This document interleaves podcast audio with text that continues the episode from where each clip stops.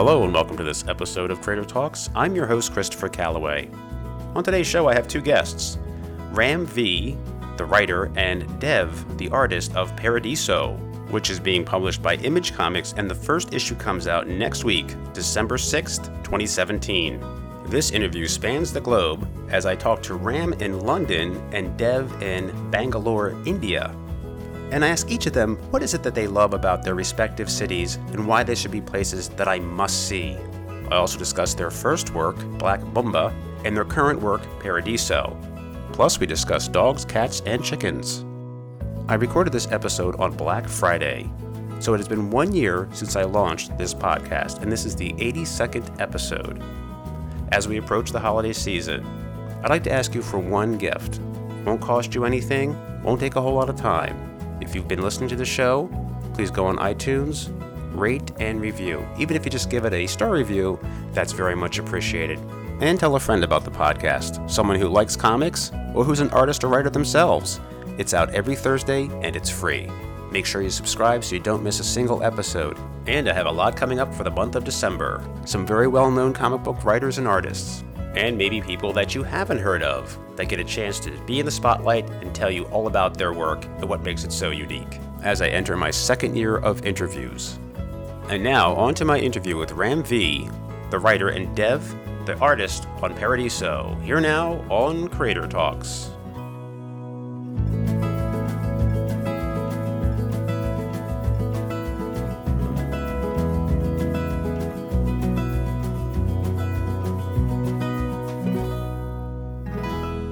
Ram, welcome to Creator Talks. Ah, thanks, Chris. And Dev, welcome. No, thanks. You know, my show's all about the creators and their work. So let me start with you and your location, because I think it's a big influence, your environment, on the kind of work that you do. So I'm going to ask each of you, why should I put London, Mumbai, on my must see list? So, Ram, I'll start with you. Knowing you're from Mumbai, you were there for 20 years, and I'll get to that as well. What is it about London where you currently reside that you like? Uh, well, I moved to London actually uh, to study uh, writing. And uh, when I moved here from Mumbai in, in, in 2013, uh, strangely enough, you know, as, as inside uh, one of those visa interview things, and um, the person who was doing an interview asked me, you know, why London? I mean, I, I see you've been to the States before and you've studied there. Why did you choose to come to London? And I went, I really like something about the kind of writing that comes out of London, and I always suspected that writing and stories have a lot to do with location. So um, when I moved to London and I saw that you know it's usually a little chilly, kind of gray, overcast, I can totally see why the kind of writing that comes out of London comes from here, and that's the first time I kind of remember falling in love with the city. Um, and so it's just that kind of overcast gray pall that a lot of people hate, but I kind of love that the atmosphere that the city has. Um, and apart from that, it's a big city. I've always grown up in big cities, so um, it's just nice to be able to step outside, you know, at two or three a.m. in the morning and still find that there's life out on the streets. I've never had the pleasure of going there, and I really do want to get there. I've heard some things, and I don't know if they're true or not, but people say that the food's not very good. Your opinion is that is that true? Um, I would say, given the kind of food that I've had, I would say British food is probably not as imaginative as you would like it to be. London being the kind of city that it is, you'll probably find food from all over the world. I have definitely had great food uh, in London, but I'm not sure it's been a typically British kind of uh, cuisine, if you will. And is it expensive? I hear that it's very expensive, especially you know you being a writer. How are you managing to make ends meet? well, uh, London's definitely an expensive city. I moved here as a student, which was even harder. So I worked part-time jobs and stuff to make make ends meet. But uh, fortunately, before I turned to writing, I used to be a chemical engineer. So I worked for about seven, eight years, built up my savings, and that's kind of how I took the dive into writing.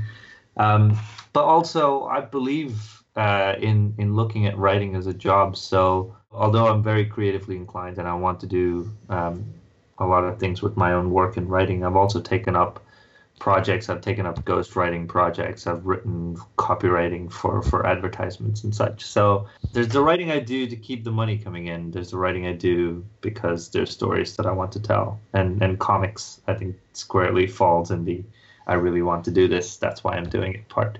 Going from chemical engineer to writer is quite a shift. Well, I mean, I used to write even as a kid. Um, I remember the first thing I'd ever written of any sort of significant length was when I was 13, I think, and I wrote like 50,000 words of a really terrible novel.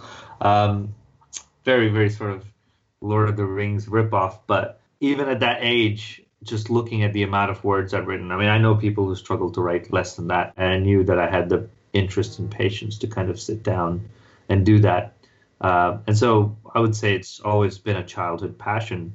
But uh, 2011 is when I quit chemical engineering, partly because I'd done that for about seven or eight years and uh, I traveled a lot as a part of that job. Uh, I went to oil manufacturing countries and I sold chemicals to oil companies. And just traveling the world had kind of given me a perspective that I really wanted to put down into the writing. And so 2011, when I quit, I knew that I had all this material that I had, and I knew I wanted to do something creatively with it. And even even when I was working as a chemical engineer, I would write, you know, in lunch breaks and stuff. And I had a couple of short stories already published and picked up.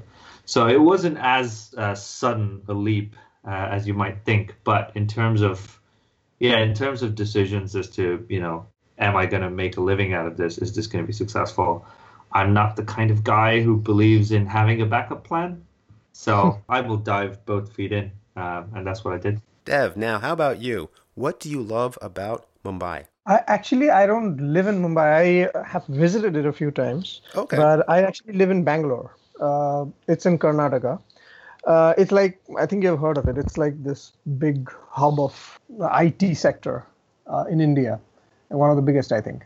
Bangalore has been a very uh, interesting journey for me. I went there uh, with my first comic book job. Actually, I went there with uh, working for Graphic India. That was my first full-time job. Like I nine to five. I went there. I sat down. I drew comics and I came back home. And then after a while, I realized that the kind of work I was doing, it was still good. Like they're a good company and they give you great work to do. But I was more like, I want to do something that I'm really interested in rather than work for someone else's property. So then I started to do freelance. I got out of the job. It also gave me the chance, you know, I got the freedom. When I work freelance, I'm working from home. So I got the freedom to like just roam around Bangalore. And uh, that was also a very good experience for me. Uh, finding out Bangalore, because Bangalore is a city where it's an IT sector. It is like these hugely developed areas, these huge uh, buildings all around the place. And then you go a few kilometers away from that, and then there's this green, like completely green, empty spaces. And that was a very um, a new thing for me. Now, have you lived there for many years? Uh, yeah, almost uh, four, uh, going on four years now. Before that, I lived in Kolkata. Like Ram said, he has always lived in big cities. I've lived both in big cities and also when I lived in Kolkata, when I was a kid, I used to live in this small place which was not very congested. It was a very sleepy sort of place. It was still like close to the city, close to the like very bubbling sort of city atmosphere, but it was also very cut off. So I have both an interest in like big bustling cities and also small, very quiet, almost desolate and sort of melancholy is the right word mm. I think. Hmm. Melancholy settings. Now the two of you, you met, I believe, through the India indie comic community. Yeah, yeah. Actually, I mean, I, I think we knew of each other's work through indie comics, but the really the first time we started talking was uh, by the time I'd already moved to the UK and we had started working on Black Mamba. I think by the time we started talking, uh, you were already in the UK. Ah, I remember you when you were still on the student, like you were yeah. still a student at the uh, place you were studying at, and uh, then you started doing editorial work. I, I, think. I used to work for a digital comics publisher called Sequential. Yeah. Yeah, so like we started talking when uh, he was already in the UK, and uh, we had known each other for a while before that. He, mm. We would message each other about our work. He would be like, "Yeah, I, I really like your work," and I'm like, "Yeah, I've also read some uh, Aghori books. Aghori is the book he worked on and is still working on." So I would say, "Yeah, I loved your Aghori books," and then we grew this sort of mutual respect for each other, And then he was like, um, "So would you like to work with me?" I have this idea of uh, Black Mamba, and I was like, "Yeah, sure. It sounds interesting." And at that time, I uh, left my comic book job and uh, I went into freelancing. So I was looking for work, and I was also interested in the story he was pitching. So that's how we started working. Black Mamba started out as a 14 page black and white story for an anthology, and eventually you started a Kickstarter about this uh, noir comic set in Mumbai. I had originally done it for an anthology called uh, Bloodroot, and it was published by Sawdust Press in the US um, in Shing Yin Khor. Uh, and that was just about the time where I was just starting to be a little confident about my writing for comics. And so I decided, you know, I wanted to pitch for anthologies or short comics uh, outside of the Indian market. Um, and so Shing, who was the editor and she she runs Sawdust Press, was really really encouraging. Uh, and I also worked on that one with uh, artist Kishore Mohan, whom I had met again through the Indian sort of indie comics community. I don't know if you've seen Black Mamba, but we did the same story that we had done for uh, Sawdust Press except mm-hmm. we kind of expanded it and we did like a director's cut version of that short story uh, in the eventual book. By the time I'd moved to the UK, I remember Dave and I had just finished working on the first story, which is I think the yeah. shortest story yeah. of the lot. Um, and I remember um, visiting London SuperCon. Uh, it was the first time I had ever been to a convention outside of India, so I had all these creators that I had admired from a different continent. uh, like, you know, I, I, walked up to Duncan Fegredo uh, and showed him the pages that we'd worked on. And he was like, he was amazed. He was like, oh man, this guy's really good. Uh, you should stick with him. He was talking about Dave. And I remember that. It kind of feels surreal, and but also really sort of encouraging and really nice right now to, mm-hmm. to look back and go, that was that was only three, four years ago. That was not too far away. Yeah, I think my highlight was and he was at the festival and he sent me a picture where Sean Gordon Murphy was holding the book. And at that point, I was still very new to the industry. So I, I, I'm a huge fan of Sean Gordon Murphy. And then he told me about how when Sean looked at it, he called Declan Shalvey over, and was like, "Hey, look at this book." And when I heard that, I was like, "Man, that's pretty awesome!" Because I'm sitting all the way over here in India, and all the way over there, uh, people like Sean Gordon Murphy and Declan Shalvey are looking at my work. So I was pretty blown away at that point. Yeah, and if people haven't heard of the book, and that's one of the things I like about talking to my guests is I learn things I didn't know about some of their work that I'm like, oh man, I definitely want to read that because I like noir comics and I like the art that I saw on the Kickstarter page, and the cover's very arresting. A couple of the endorsements that you had, John Arcudi and Ivan Brandon. Ivan's been on my show, so there's some people out there. He Ivan works on Black Cloud, Wolverine, and John Arcudi on BRPD. They're endorsing the book it's something folks want to check out if they like their work. Well, they probably like yours as well then. Brandon, uh, Ivan Brandon was one of those. yeah. Um, I think I was at the first Thought Bubble here, and I'd gone in as a visitor, and I met Ivan there, and I showed him our pages, and Ivan was really impressed, and uh, that's part of the reason he gave me that quote. But also, interestingly, he looked at Dave's art, and Dave, I think, went on to do a variant cover for. Yeah, Drift I did a variant for Doctor. Paradiso issue four has a variant cover by Nic Klein, who was very kind to to sort of return the favor, if you will. Hey, let's talk a bit about Leeds Thought Bubble Festival. I actually I talked to Declan Shalvey about it on my episode 61 on the show, and I wanted to get your impressions about it. It, it was my first festival when I had uh, moved to the UK, and I had only heard great, great things about the festival. Creators always told me there, there are two kinds of uh, conventions that you go to. Uh, there's the conventions that are really great for sales and really um, sort of professional and businesslike, and all the big publishers set up their stalls. And then there are conventions you go to because you want to talk to creators and you want to meet people in comics and you want to see uh, sort of both indie comics and mainstream comics just coming together and, and realizing that you're all part of the same community. I feel like Thought Bubble is one of those rare conventions that is able to take both those things and make it work. And so I have been there every year since. Um, it's probably pretty close to what I would call my home festival, even even though I, I love Comic Con Mumbai and I keep going back there. But I think Thought Bubble is pretty close to my home festival, if you will, because it's also conventions of these things where you where you go back every year, uh, especially as a new creator and you meet all the people that you've admired and who were encouraging the first time around and it almost becomes like this gauge of how much good work you're doing and how you're progressing because those same people look at your work and go, "Oh yeah, you were showing me unfinished pages of this last time. Here mm. you are with the finished hardback book." Yeah. yeah, Thought Bubble has always been that kind of a cathartic place for me, if you will. I kind of always wait, like, because I haven't been to Thought Bubble yet. So every time he's been to yeah. Thought Bubble, I've always been waiting. I every time he's at Thought Bubble, I like the moment he goes, I start messaging him, dude, give me live reactions. Like, what did people say about our book? What did they say about the art? I just like stay on tenterhooks for that. And I totally understand this because, um, you know, i have been quite lucky in that I, I, had the ability to move here, but a lot of people that I'm collaborating with, people like Dave, um, and then Anand, uh, who's working on my other book, Sumit, all of these guys, they've actually been in comics longer than I have. I mean, they didn't take up chemical engineering. They were either in college when they started drawing or they've been drawing since before. I always feel this sense of like a little bit guilty when I'm at these festivals, and going, oh man, I wish Dave was here. Um, so the next best thing for me is to every time I get a reaction from someone, I message them, look at this. This is what this is what Sean Murphy said about your work. This is what Duncan Fegredo said yeah. about you. Ram, it would have been you that you were at the Thought Bubble Festival when you pitched Paradiso to Image. And how was that reception? Who did you meet there? Eric was there, but not in an official capacity with Image. Um, he was just at the festival, um, Eric Stephenson, and I had sort of started talking to Kieron Gillen and I asked him for advice on, you know, what I should do and how I should go about pitching. And Kieron was like, he's gonna be at the festival.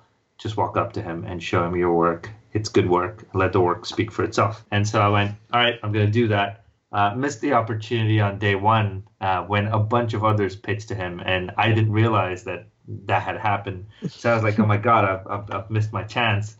Uh, but then next day, I went up to his table. He was he was kind enough. I had given him uh, Black Mamba the day before, uh, and he he'd read it uh, overnight, or he at least looked at it overnight and went, "Oh yeah, quite like that." And so I pitched him Paradiso at that point, which was you know just the first I think eight or nine pages in a folder on A4 pages that I had printed out.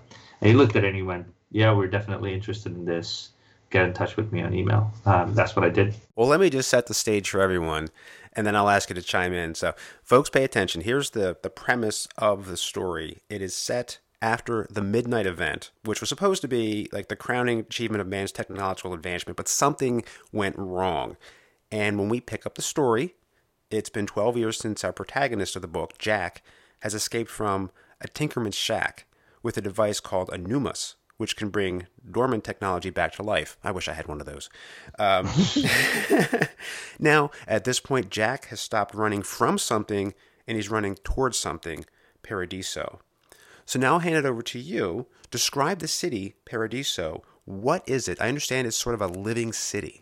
So the midnight event actually happened centuries before this story. We'll discover that as the story goes on. But Paradiso was, at the time, probably one of the most advanced cities on the planet. When Dave and I were talking about the city, we were talking about uh, a place, a city that's possibly as big as the eastern seaboard of the US, all combined into one giant metropolis. And then at the midnight event, the sequence of events that happened happened to destroy the world and civilization, but also lent sentience and, and life, if you will, to this to this city. So hundreds of years later, we're now in this city, which is a remnant of a futuristic city, which is also living. And, and what it means by when I say living is something we will discover in the issues to come. Uh, but it is a very strange place It has floating buildings and and places in the dark that people are afraid of going into because there are malevolent fogs in there. Yeah, yeah, it's it's a strange and ethereal place. Um, it's a bit of science fiction, but it's so far off of any technology we understand, and, and, and humanity's understanding of technology has gone backwards. You might even perceive it as fantasy if you if you looked at it from that perspective. This is a story that's going to take a couple of reads, I think, to really appreciate and understand it. So it's going to build slowly. Folks need to understand that it's not all going to be revealed in the first issue. So you have to stick with it and really pay attention. Yeah, I agree. Um, I mean, I've always been a fan of the of the slow burn, to be honest. Uh, but but it shouldn't. The story in itself shouldn't demand any sort of extraordinary patience of the reader, uh, in that there are characters that you will care about from the first issue. You may not necessarily know everything there is to know about the premise and the world, and I think that's part of the joy of reading something. Is every time you think you know something, you read the next bit and it makes you question what you think you know, and and so the story kind of gets bigger, sort of blooms outward from that first issue. Uh, and so I intend for this story to be maybe three, four volumes long, um, and so there's quite a bit to tell and it all gets progressively more intricate and progressively more interesting from here on. One character I really liked, although I only saw a bit of it in the first issue, was this character called the Watcher, who's after the Tinkerman and young Jack. And that is an awesome design. It's the stuff of nightmares and fever dreams. You know, the Watcher originally, I understand, functioned as this mapping device of cities. As they grew and changed, it would map the cities. So to me, this is like, you know, Google gone bad, Google Maps gone terrible. So no, I'm having nightmares about those Google cars going around. I think you've totally hit the nail on the head because that philosophy of, you know, good intentions gone awry is what sort of permeates through the whole midnight event and and uh, everything that's gone on since. Yeah, the technology gets ahead of what our intention is, and things can get a little out of control, to say the least. I mean, Watcher is kind of like Google Maps. Like it sucks, but it's also ne- it's, it's a necessary evil, I guess. I was going to just ask Dev if you had a lot to do with the actual design of that character. All the designs that you see are mostly like team effort. Me and Ram. Uh, Ram just came to me and uh, said, "This is what I have in mind for this character," and I would give him ideas. For example, with Dandy, he gave me an idea. Uh, I remember that because Dandy was a very hard character to model. Uh, with Watcher, it was much easier because I love horror. Horror designs come pretty easy to me, like they're natural to me. So when Ram came to me and he was like, "There's this dude with lasers sticking out of his face through tubes," I'm like, "Yeah, I got this. Don't worry." and I just uh, drew him on the page, and I added a few bits here and there, and uh, there it was. Uh, but yeah, characters by themselves, they're a very team based effort with me and Rob. Yeah, I think that the design kind of evolved over a period of time. Yeah. Um, I mean, I first started talking about Paradiso with, with Rajiv, uh, who's a good friend of mine. He's an architect. And we had started writing short stories um, based in this living urban space. One of these short stories he had written about was about Dandy and Honeybad, and I'd written a story about this character called the Watcher. That's kind of where the concept started by the time we ended up with it. So I knew I wanted, you know, multiple tubular cameras sticking out of his face. Um, but I also knew that I wanted all the characters to have vague cultural references. So we decided to put him in a 1940s sort of noir getup, if you will. Detective. Uh, so yeah, when I sort of went to Dave with that, and, and I want to point this out because this is where, like, I feel the magic of comics really lies. Um, so now the Watcher now has this kind of central thing unit in his face, um, and that's actually a mechanism that Dave pulled out of one of these like old 60s pre uh, SLR cameras, mm-hmm. uh, especially like the chunky sort of Russian cameras that you used to get. yeah. Um, and so he's just dropped that in the middle of the Watcher's face, and I can't imagine the character without it now. um, I've now found a way to incorporate that into the actual stories. I, I could never imagine Watcher without that because uh, I I actually had like two separate schools of ideas in my head. I on one hand I thought like a face just covered in tubes would be pretty scary. I felt like just nothing, no distinguishing features at all, just mm. tubes all over. That would be pretty scary, is what I would think. It borders on Lovecraftian. But I also decided that if you give him that central thing, somehow humanizes him a bit. That's a touch I gave at the very end. I was, I knew that his face was going to cover, be covered in lasers, but I gave that touch just to like make people realize that oh, okay, so this is the cultural norm he's aiming towards. Yeah, that's definitely more horrifying. If it looks slightly human, but not quite, something's off, that's disturbing. Yeah, and you can totally tell from like the city's perspective how it would have made sense. because I know you mentioned the backstory a bit, and yeah, he'd started off as this kind of mapping device, and then at some point later on, the city decides to to use him to observe these human settlers who are now starting to build houses inside her body. Obviously, you don't want like a floating spear with cameras hovering over human settlements because they get scared. So she makes him vaguely human. So you might just see a silhouette on the horizon kind of watching you and not realize that it's the watcher. Now, I take it that both of you, Deb, I know you just said you were a fan of horror, are a fan of horror. Are there certain films that you draw from, books that you draw from, besides Lovecraftian ones? Mm, uh, I'm not a very big fan of horror movies. I love some horror movies, as in, I love the movies where, uh, like David Cronenberg's movies where the horror is very body horror. Horror is better served through comic books and uh, books rather than movies. Uh, for example, Lovecraft. I have been a huge fan of Lovecraft ever since I uh, read uh, The Call of Cthulhu. I, have read a lot of horror stuff, and I just love imagining. Uh, that's how my horror sensibilities grew. Actually, I would read and or I would listen to audiobooks because I was always working. I didn't have time to like sit down and just read at the pace that I want to intake stuff. I would read or listen and I would imagine it in my head. Yeah, Lovecraft is a huge influence on me. Uh, David Cronenberg's body horror is also very uh, great, uh, very big influence on me.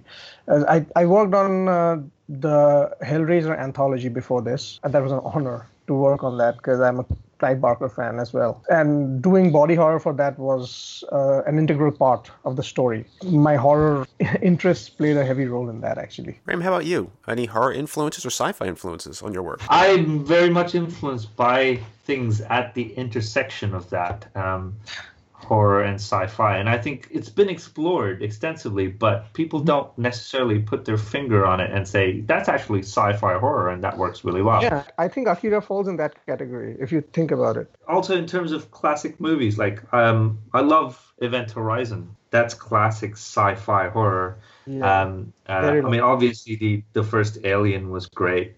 Uh, that was sci-fi horror for me. Mm-hmm. um, I also love you know novels that are in that zone, uh, like Stanislav Lem's Solaris is a huge influence um, on the kind of horror that I want to do, um, and so yeah, there, there's definitely uh, horror influences, uh, but I do like my horror tinged with sci-fi. Um, I tend not to particularly enjoy the kind of fantasy horror or magical horror or ghosts, if you will, but um, I, I I quite like science turning people into things, uh, or the thing for like John Carpenter. Yeah, John thing. Carpenter's the thing. Huge yeah. influence as well.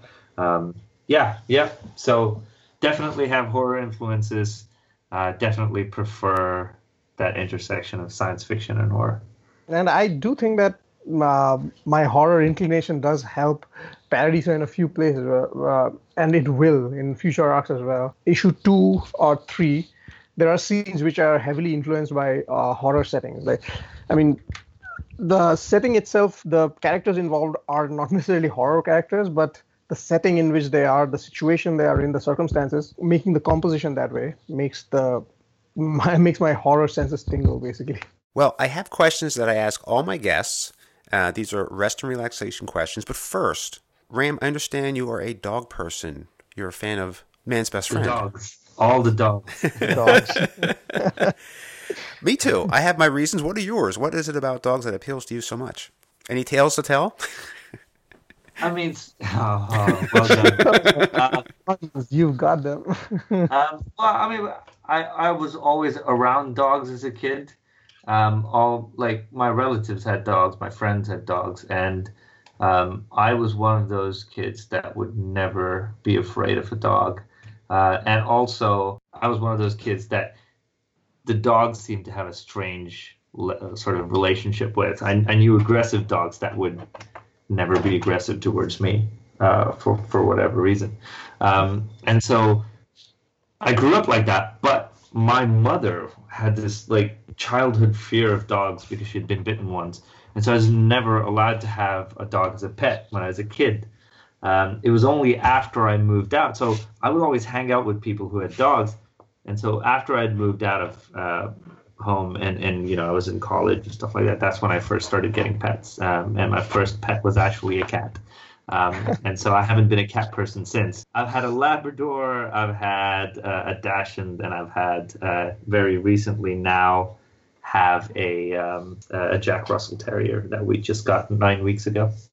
Oh, excellent. Uh, we have a Jack Russell mix. Actually, it's a wonderful dog. Yeah. Well, when growing up, my mom loved pets, and my dad too. So they always had. They love dogs, particularly. They always had multiple dogs at the house, like four or five strays that they picked up and brought in. And, and you know, they'd be like in the garage or in the basement. They wouldn't be like roaming the house, but we always had a roster of dogs. And uh, so I've always grown up that way with dogs. I preferred them. My wife always had cats because her parents were like, no dogs. Too much work. Uh, right. So and so when we met, it is a lot of work. It is. It's it's cats are very you know they bathe themselves. They use the box. You know they don't want to be around you much sometimes unless you're providing body heat. Um, right. Yeah, it's it's they you what's what you can do for them. Uh, so much more than yeah, a dog right. that they kind of like you and want to be, yeah. you know, make, make you happy. Uh, yeah. But my my wife said, "Can I have a dog?" When the cat passed, and I was like, "Well, sure. I mean, why not?" She goes, "Well, I just never could have one." I'm like, "Well, sure." And she's she loves it. I mean, she loved the cat, but the dog is just much more outgoing. Deb, how about you? Do you prefer dogs, cats, chickens? I mean, I've had guests on the show; they have chickens. Uh yeah, no, I eat chickens. I, I can't have anything I eat as a pet. It's very disheartening. I can't even shop for chicken. It's very hard. Like, because in India, you have these shops that just, I, I don't know how it's uh, um, in foreign countries. Uh, I think they just had the chicken meat on sale. In India, when you go to the shops, they cut the chicken right in front of you. That's fresh. Yeah, that's pretty fresh, and that's also very traumatizing. It's gruesome. yeah, I I remember because uh, I've been living alone in Bangalore uh, uh, for a while now, and uh, I go to do my own shopping, right? So I went to the shop, and I was like, I want some chicken, and the guy just plugged a new chicken, and I was hoping he wouldn't do that. I was hoping there was something he had cut earlier, and some meat was left off, so he wouldn't have to kill a new chicken. And I just stood there and it's like a car crash. You know, you you you want to look away, but you can't look away. you just ah, it's uh, your show is. This has so... turned into a really brutal discussion. yeah. Basically, uh, long story short, I don't I don't tame chickens, so, but uh, yeah, I'm a I'm a dog person. Very, I'm very much a dog person in the sense that I love dogs and dogs love me. I am a half cat person. Like I like cats, they don't seem to like me at all.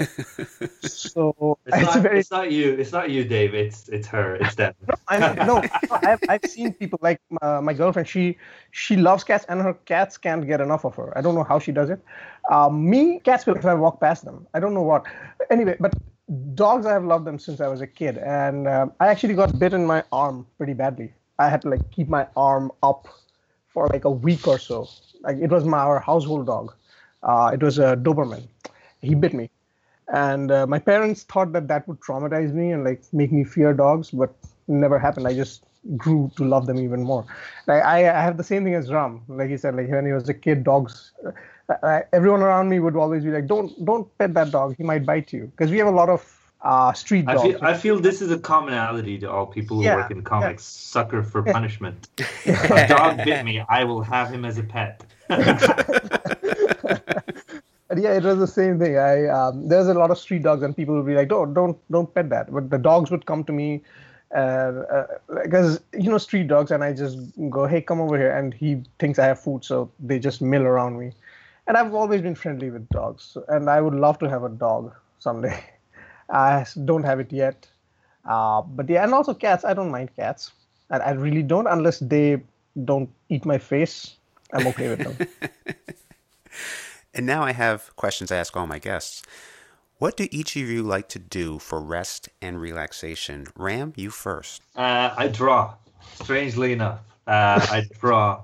When the writing isn't going well or I get frustrated with it, I draw. Uh, I sketch, um, and that really helps me relax. Uh, apart from that, I play video games. Um, that helps me relax, especially like the more re- repetitive kind of okay, I'm just gonna play like football on my PC or something, which doesn't really take up a lot of your brain. But but at this point, it's muscle memory. On rare occasions, I will you know go out to concerts, and um, I used to play the guitar when I was in college. You forgot movies. You you also like movies. Yeah, but I don't, they don't make me relax. I get really offended and really angry when I watch movies that I don't like, and which is more often than not, unless a movie is like perfect. I watched The Place Beyond the Pines uh, recently, and it's a fairly good movie, except for this like one really cheesy scene where they make you know Bradley Cooper cry. Um, and really ball out, and it, it was such an overdone, sort of overacted scene and I'm looking at it and like I'm so tempted to turn it off. And it, it, my wife's actually like, "No, you've watched like three quarters of the movie. Do not turn it off." Yeah, I, it's something like that on me too. Like when you when I see a TV show, I, I recently watched The Punisher mm-hmm. uh, uh, a few uh, weeks ago. I love the show. I loved it. It's a really good show. Yep. Yeah, it, it's a really good show. I I was amazed by how good it was. Like uh, the moments spoilers. Like there was actually no spoilers. Uh, there were moments which actually made me feel emotions, real emotions. I was like, oh, awesome, that's awesome. Or I was sad. Sam Bernthal is basically Punisher. I, I I agree with that. There are some things he does that are just so like he keeps doing them. Like he has this tongue, he has a thing with his tongue where he puts his tongue out, like licks his lip, or he there's some mannerisms he'll do. They'll they'll just piss me off because I'm like, come on, do you have to talk like that? Do you have to do that? That's the thing. Like it turns me off, but then also I'm like, oh, this is a great show. to watch it. Uh, but yeah, I have a question for Ram actually. Do you think do you consider reading as a rest and relaxation, or is that part of work?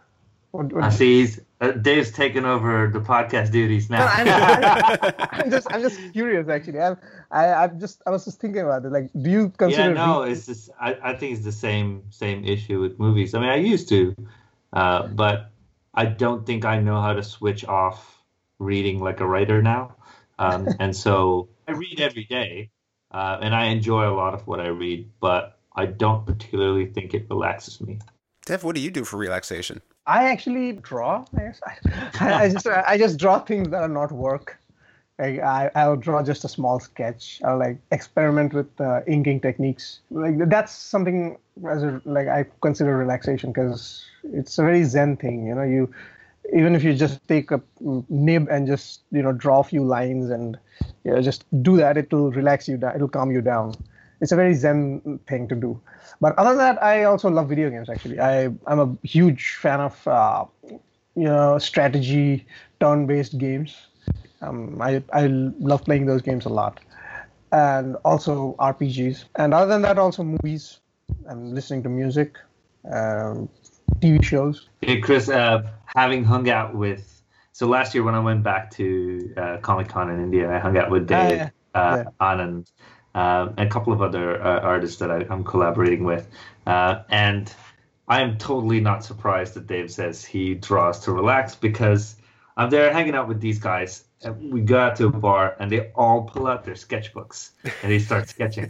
And it's, it's, like it's like this unsaid thing. It's like they decided we're going to show up in this public place where we're supposed to talk to each other and make friends and then privately sketch everyone in our sketchbooks while we're looking at them. I can totally see um, dave drawing for for relaxation yeah i mean i mean that's the thing like with drawing in a normal comic book i'm talking about the actual effort comes in when you're thinking. When comic books are very much you have to focus your energy focus the creative energy into making something that makes sense right?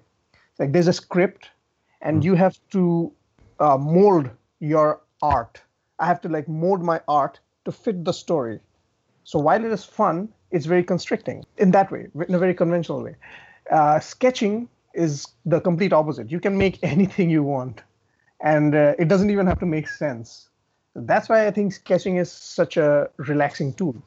Hmm. Uh, that's why people, uh, because otherwise people would just draw comics to alle- alleviate their stress. But people love doing sketches because of that, because hmm. it's a very uh, freeing but also a very repetitive process that you know calms you down. Now we talked about reading, and let me give you a scenario.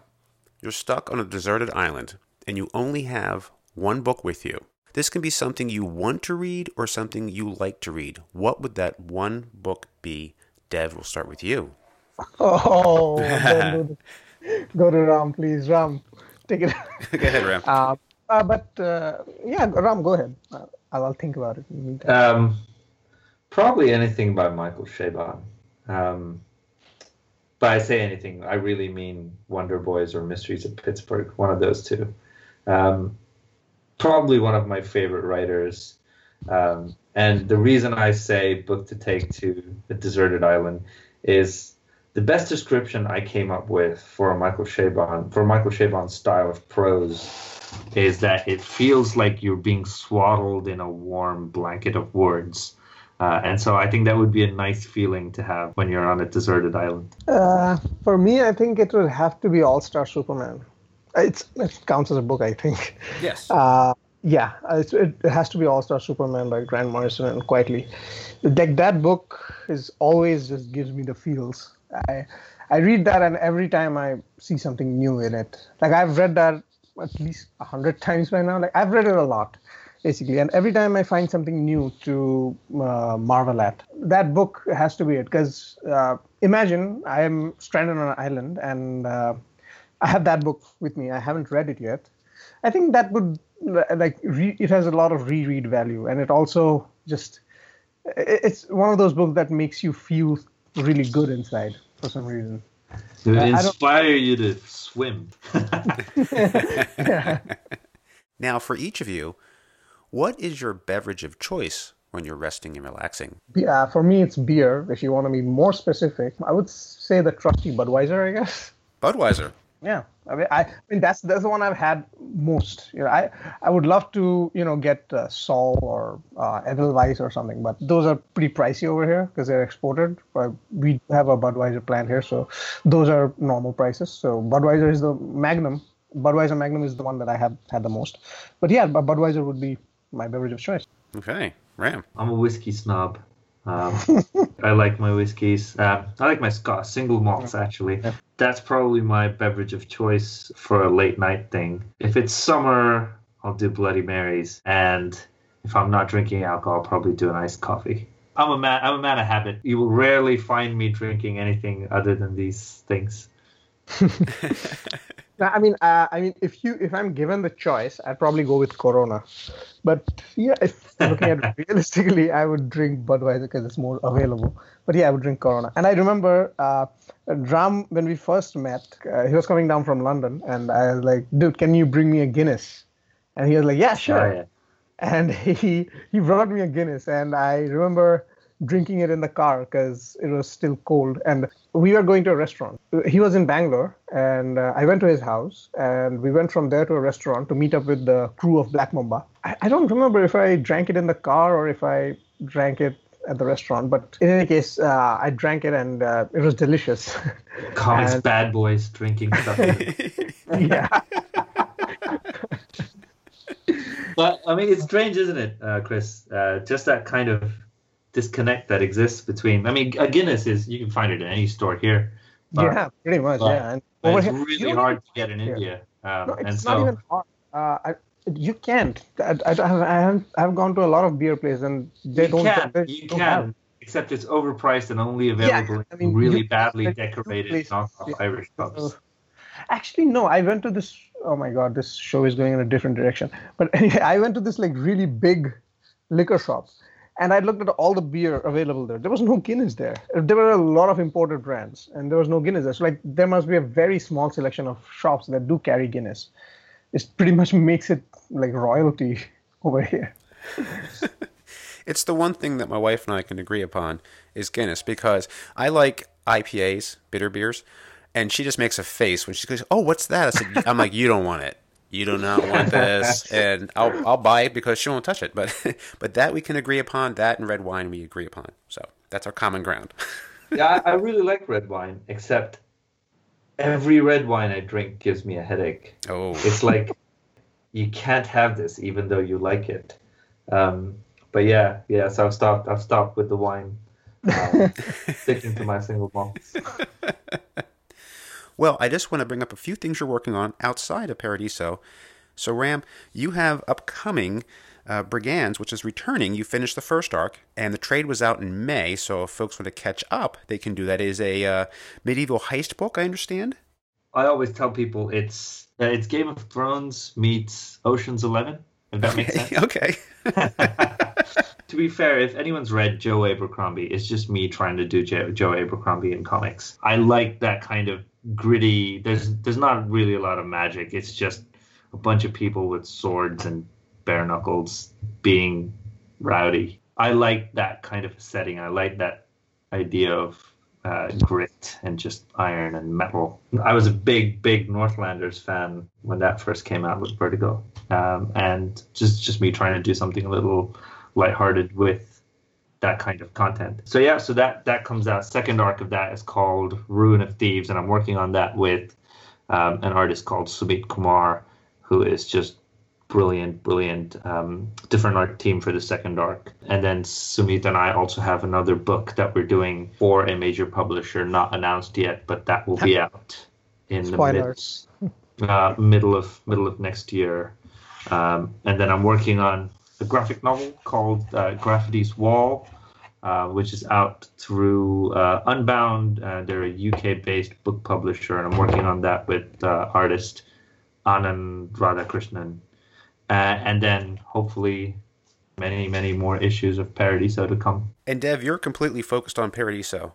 Yeah, I'm completely focused on Paradiso right now. But basically, I was just thinking how Ram is working with the A team of Indian comics. If you take into consideration Sumit and Anand, because they are just phenomenal artists. If you look at their art, it's just so mind-bogglingly good. Me, I, I'm not, I'm not focusing on anything other than Paradiso, like majorly right now. Just uh, gonna keep working on Paradiso, and I, I don't know. I do have like some things on my mind. Like I have had this project that I've wanted to develop, but haven't been able. like I'm just in the stages where I'm still thinking about how to develop the story. Have no idea what's gonna come of it, but yeah, that's also something on my mind. But other than that, nothing official other than Paradiso at this moment. Okay, and that's coming out on December 6th. So when this recording goes out, people will have well about a week to wait. That's it. It'll come out on a Thursday before that Wednesday it goes on sale. Yep, yep. Pick it up. You will enjoy it. Um, and we have had an absolute blast making this book. Yeah, our team was pretty. Uh, team is pretty amazing. Like, without Dearbhla's colors, my pages wouldn't look as good, and without Aditya's letters, everything would feel empty. Without Aditya's letters, let's be honest. uh, but yeah, I think this book is after all is said and done, this book is a labor of love, and we have worked on this tirelessly. Uh, there have been times when I just like overworked myself to get something just right, and I think I hope it shows. Over, overwork is is the right word. I hope it shows. This is the kind of book where the first issue is just the precursor. You have to get invested in the story, right? I hope we do a good job of bringing that out in the story to get the readers invested in it. I think you did, and I think it does work, and I think folks will find that out on December 6th. So, Ram Dev, thank you so much for being on Creator Talks this week. Ah, it was a pleasure. Thank you, Chris. Thanks for having us. Thank you for listening to this episode of Creator Talks. The podcast is available on iTunes, Google Play, Stitcher, Podbean, and YouTube. If you like what you hear, please rate and review on iTunes and Stitcher. Don't miss a single episode each Thursday. Subscribe, it's free. A new interview will be available each week, and sometimes there'll be a second, maybe even a third interview that week. You can send me feedback and comment on social media. I can be reached at Creator Talks Pod, that's at Creator Talks Pod on Facebook and Twitter. I'm also available on Instagram, Creator Talks Pod. There I will post pictures while I'm on location, as well as my Saturday Silver Age or older and Sunday Bronze Age Spotlight comics from my personal collection. Don't forget to visit my website, creatortalks.com. There I have listed the latest episode on the homepage, plus a playlist of all the episodes to date that you can listen to online or download. In addition, on the site, I will be posting my recommended reading picks as well as written interviews with creators. Also, on my YouTube channel are video interviews with creators on location at comic conventions and elsewhere. I know you have a lot of entertainment to choose from and a lot of podcasts to choose from as well. And I thank you for making the time to listen to this one, your best source for comic book writers, artists, and creators. There are more interviews in the works, and you never know who it might be. It is my distinct honor and privilege to speak to these creators and bring you those interviews each week. I'd like to thank my executive co producer, who makes this possible, Mrs. Calloway. That's all for now. For Creator Talks, I'm Christopher Calloway. Until next time.